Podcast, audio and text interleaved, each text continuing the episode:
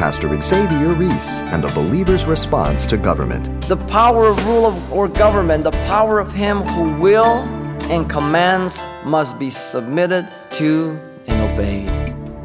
Listen, there's always two pillars for any society, whether it be the nucleus of the home, a simple relationship of two, or a nation. Here it is. Ready? Authority and submission.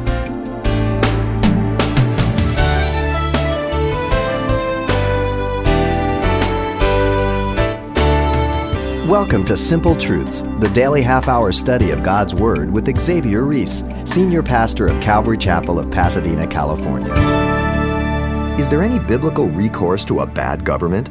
Some say rebel, others say vote in new leaders. But what should be the response of the Christian?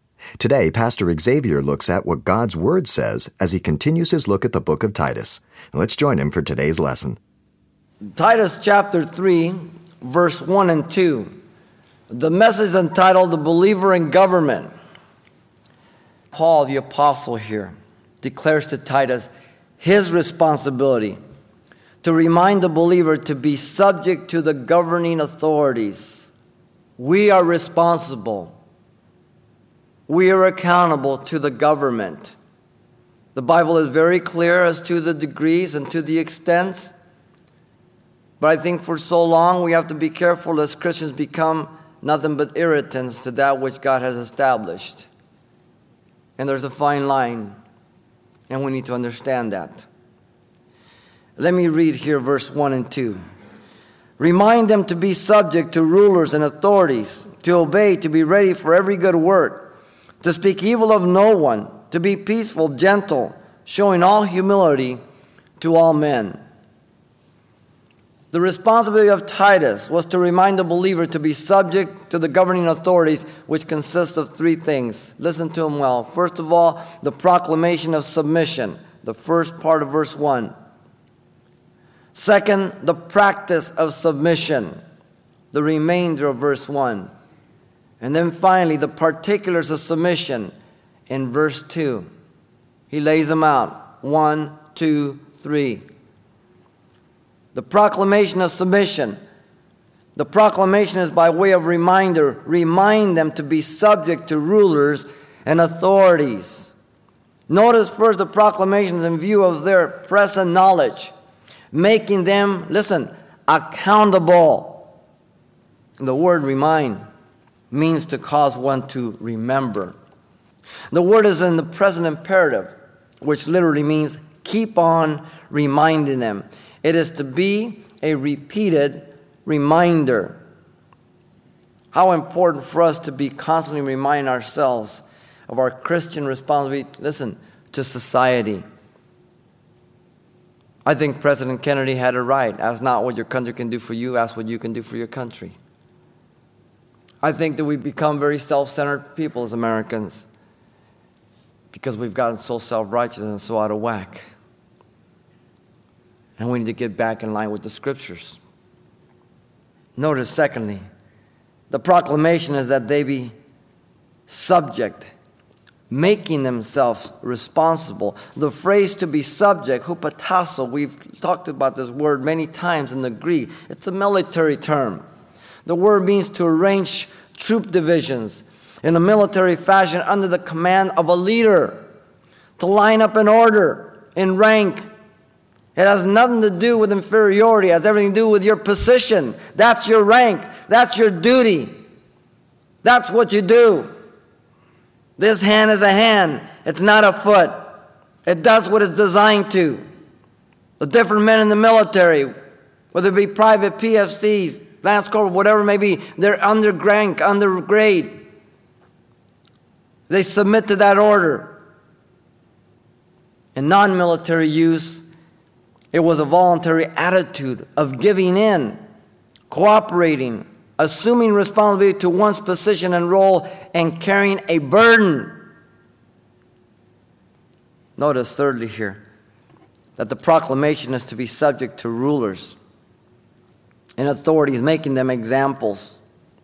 The reference to rulers means the beginning, origin, the person or thing that commences, the first person or thing in a series the leader, the reference to authorities, exousias, means the power of authority, influence, and of right, privilege, the power of rule of, or government, the power of him who will and commands must be submitted to by others and obeyed. Listen, there's always two pillars for any society, whether it be the nucleus of the home, a simple relationship of two, or a nation. Here it is. Ready? Authority and submission. Without that, you have no productivity, no effectiveness, no progress.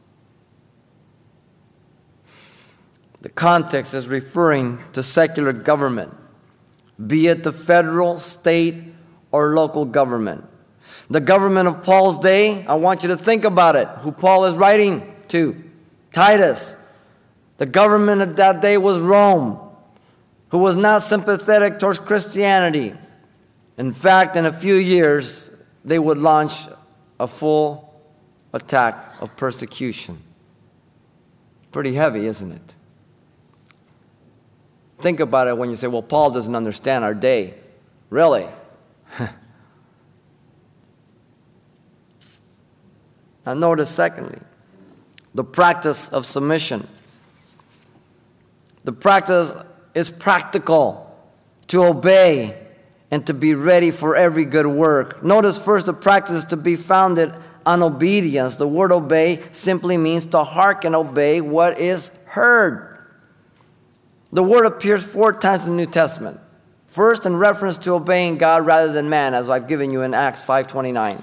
Secondly, in reference to the giving of the Holy Spirit to those who obey God in Acts 5:32. Then, thirdly, in reference to not listening to Paul's warning about the storm at sea in Acts 27:21. And fourthly, in reference to the government of rulers and authorities here in Titus 3 1. All, all references refer to ruling authorities except for Paul's in the book of Acts. I find that interesting with this word. To hearken under. Every time it's used for government except for the one. Obedience is the commitment of one's will to submit by acting on what is known to be one's responsibility. The reputation of the Cretans was what? Look at chapter 1, verse 12. They were always liars, evil beasts, lazy gluttons. Paul tells Titus that they were also once foolish. Look at the next verse here of our text disobedient, deceived, serving various lusts, pleasures, living in malice, envy, hateful, and hating one another. That's what you and I were. That's what the Cretans were. Before God's grace, look at verses 3 and 4 and 5. But when the kindness and love of God, their Savior, saved them by preaching and the Holy Spirit, they were changed. That's what makes the difference, people. Nothing else makes the difference. Notice, secondly, the practice to be followed by good works. It's not just word, there has to be deed. Obedience that has no good works is disobedience and hypocrisy. Obedience can only be measured by actions and deeds. Obedience is genuine only if it is ready to follow up with every good work. Look at the word ready. It means to be fit or prepared. The word is used for those individuals ready for the Lord's return in Matthew 24 44. Prepared, ready. Like an athlete ready for the competition, a soldier ready for battle, a farmer ready to reap the harvest. Prepared. The word is used of the Corinthians who were to be prepared with the offering for the saints at Jerusalem when the brothers came in 2 Corinthians 9 5, prepared. The word ready implies a dependency on the Holy Spirit's leading and enabling in order to be prepared to submit to the good work. I have to say, okay, Lord, you're going to have to work in me. And my heart is open so God can work in me to do that work, to, to do it in the right attitude, to do it completely, and to do it to the best. Too often we just want to get by. Be the best. The word good, agathos, describes the quality of the work to be done. Good in constitution or nature, useful, salutary, excellent that which glorifies God by being obedient in word, that which benefits man by manifesting the love of God in deed. In 1897, Dr. Grenfell was in Boston, and Mr. Moody was holding a meeting at Tremont Temple at that time. And Dr. Grenfell sought him out in his hotel. The first time they had ever met, and he told Mr. Moody that he owed his conversion to him 14 years before. What have you been doing since? was Mr. Moody's immediate question. What have you been doing? If we are Christians, then we will be doing all the good we can for mankind. Not only to the believer, but to the non believer. What do you do more than the publicans who say hi to each other? When you invite someone to dinner, don't invite someone who's going to be able to invite you back. what do you do more than the good moral pagan? The central theme of Titus' epistle is works. Let me run down these things to you. Titus was to be a pattern of good works in chapter 2, verse 7. The believers to be as zealous of good works in chapter 2, verse 14. The believers to be ready for every good work, chapter 3, verse 1. The believers to be careful to maintain good works, chapter 3, verse 8. The believers to learn to maintain good works in chapter 3, 14. Good works, not to get into heaven, not to be saved, but as evidence that we're on our way to heaven and evidence that we are saved. The works are the evidence of our faith. Faith cannot exist without works, for faith without works is dead. James 2:17. Faith alone does not justify a man after salvation, but works do. James 2.24. You can't say, well, I believe, I believe, but if there's no evidence of no, no good words coming from you, then what did you believe in yourself? You believe in rest or what? The believer was created unto good works, which God prepared beforehand that we might walk in them, Ephesians 2.10 says. We are God's handiwork, his poem, if you will, to a lost and dark world. We are to endeavor to walk in the works that God has prepared for us. The believer is the light and salt of the earth, Jesus declared in Matthew 5 13 through 16. If the salt loses flavor, how shall it be seasoned? It is good for nothing but to be trodden out to trample under the foot of men. Good for nothing.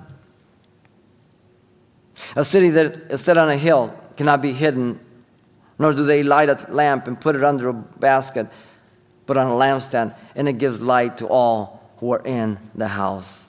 And so, verse 16 of Matthew 5 there says, Let your light so shine before men that they may see your good works and glorify your Father in heaven. The good works are sourced in Him, they're directed by Him, they're commanded by Him. And so, the practice of submission is practical. Notice, third and last here, the particulars of submission. The particulars are personal. To speak evil of no one, to be peaceable, gentle, showing all humility to all men. Notice first the particulars are first given in the negative. The focus now is on the common individual in principle, but it's still the individual in the government. The believer is not to speak evil of no one. So the apostle moves from the specifics of government as an agency to the individual in the governing position. The word speak means speak reproachfully, blasphemeo. We get our word blasphemy from it. To malign, to slander, to strive, to use abusive language to insult. It is used for blasphemy of God. It is used for defaming man also, as here in our text. The prohibition is without exception. Mark it, underline it, circle it. To no one, not the rulers, not the authorities, nor the individual. I myself am guilty of this. And I have to remind myself to keep my mouth quiet. And if I have a complaint, to take it before God. Hmm. I have to be reminded like you. The believer is not to be a violent person, secondly. He is to be peaceable. A machos. We get our word macho from it, manly in Latin. We use in the Spanish, the machoism. It means to abstain from fighting because it has the A in front of it, it negates it.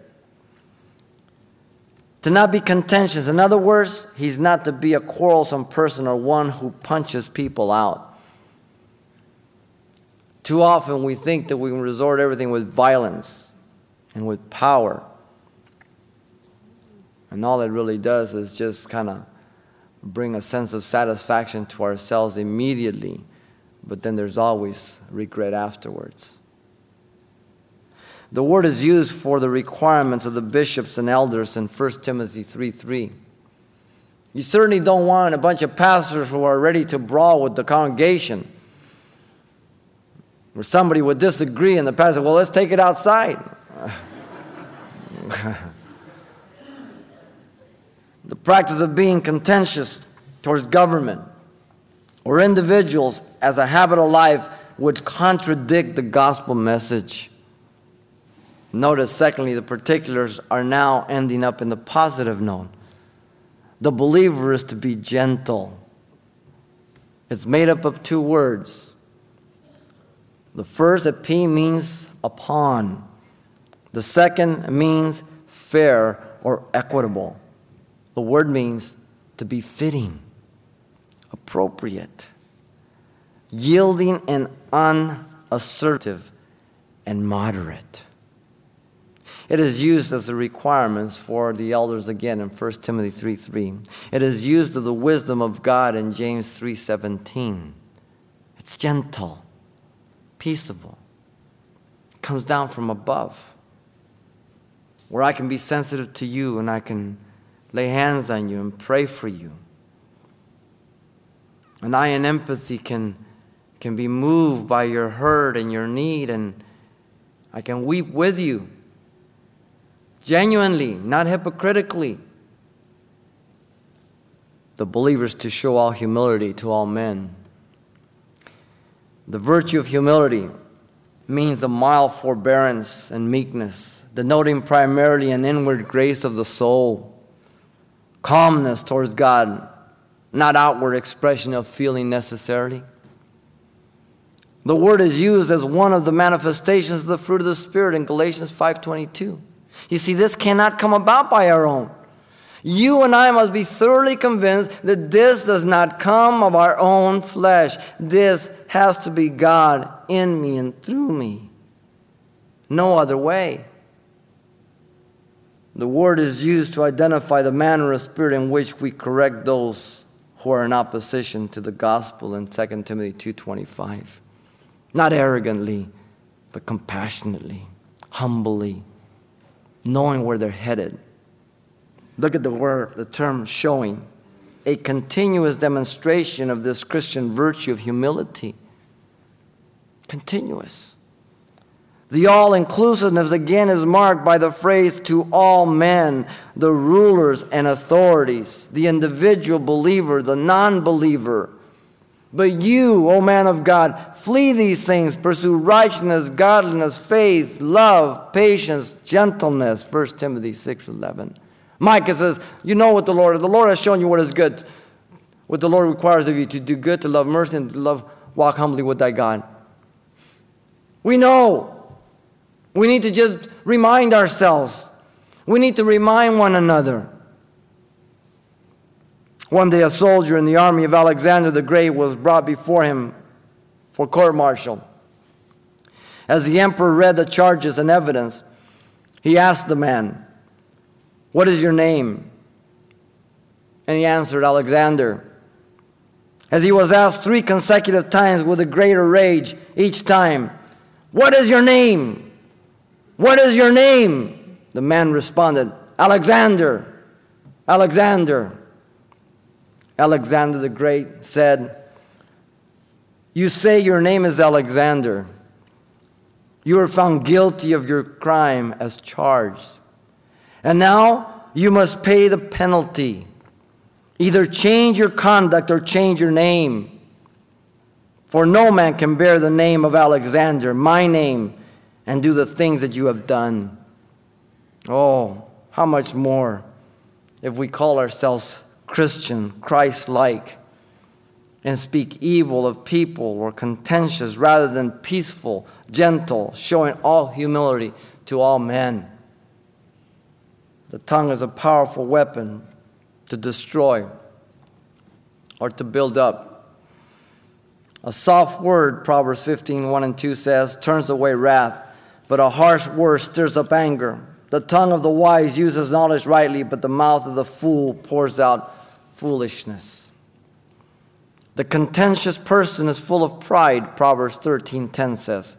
By pride comes nothing but strife, but with the well advised is wisdom. The gentle person is walking in the spirit and being like his Lord. James 3 7 says, But the wisdom that is from above is first pure, then peaceable, gentle, willing to yield, full of mercy and good fruits, without partiality and without hypocrisy. The person who is truly humble and able to show all humility to all is the one who sees himself as God sees him, poor in spirit in Matthew 5 3. Blessed are the poor in spirit, for theirs is the kingdom of God. Poor in spirit doesn't mean you have no money. Poor in spirit means you see yourself as having nothing worthy of God and that you are absolutely bankrupt to merit anything of God and you cast yourself upon God, and because He's merciful, He attributes the riches of His Son upon your account, and He takes your wretchedness and He puts it on His Son's account, and He says, It's paid for. The humble are concerned with what God sees, not what man sees. 1 Peter 5 6, therefore humble yourselves under the mighty hand of God, that He may exalt you in due time. The particular submission are personal. Yours, mine, not the other person's. And so, the believers to be subject to the rulers and authority. Pretty heavy, isn't it? What an awesome responsibility we have.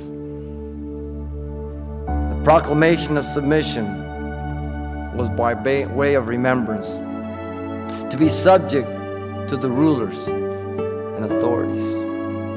The practice of submission is practical, being ready for every good work. And the particulars of submission are personal, not speaking evil of anyone, but peaceable, gentle, showing all humility to all men. That's our responsibility, Christians. Nothing less than that. Anything less than that is unacceptable. God have mercy on us. Pastor Xavier Reese and the Christian's response to government. Now, today's message, The Believer in Government, is available on CD for just $4. And this will also include what we heard the last time we were together. Now, once again, the title to ask for is The Believer and Government, or simply mention today's date. You can request your copy by writing Simple Truths, 2200 East Colorado Boulevard, Pasadena, California 91107. Or to make your request by phone, call 800 926 1485. Again, that's 800 926 1485. Or the address once again is Simple Truths, 2200 East Colorado Boulevard, Pasadena, California, 91107. And please, it helps us when you include the call letters of this station somewhere in your correspondence. This helps us monitor the impact of this outreach in your area. And then be back for more Simple Truths right here next time with Pastor Xavier Reese.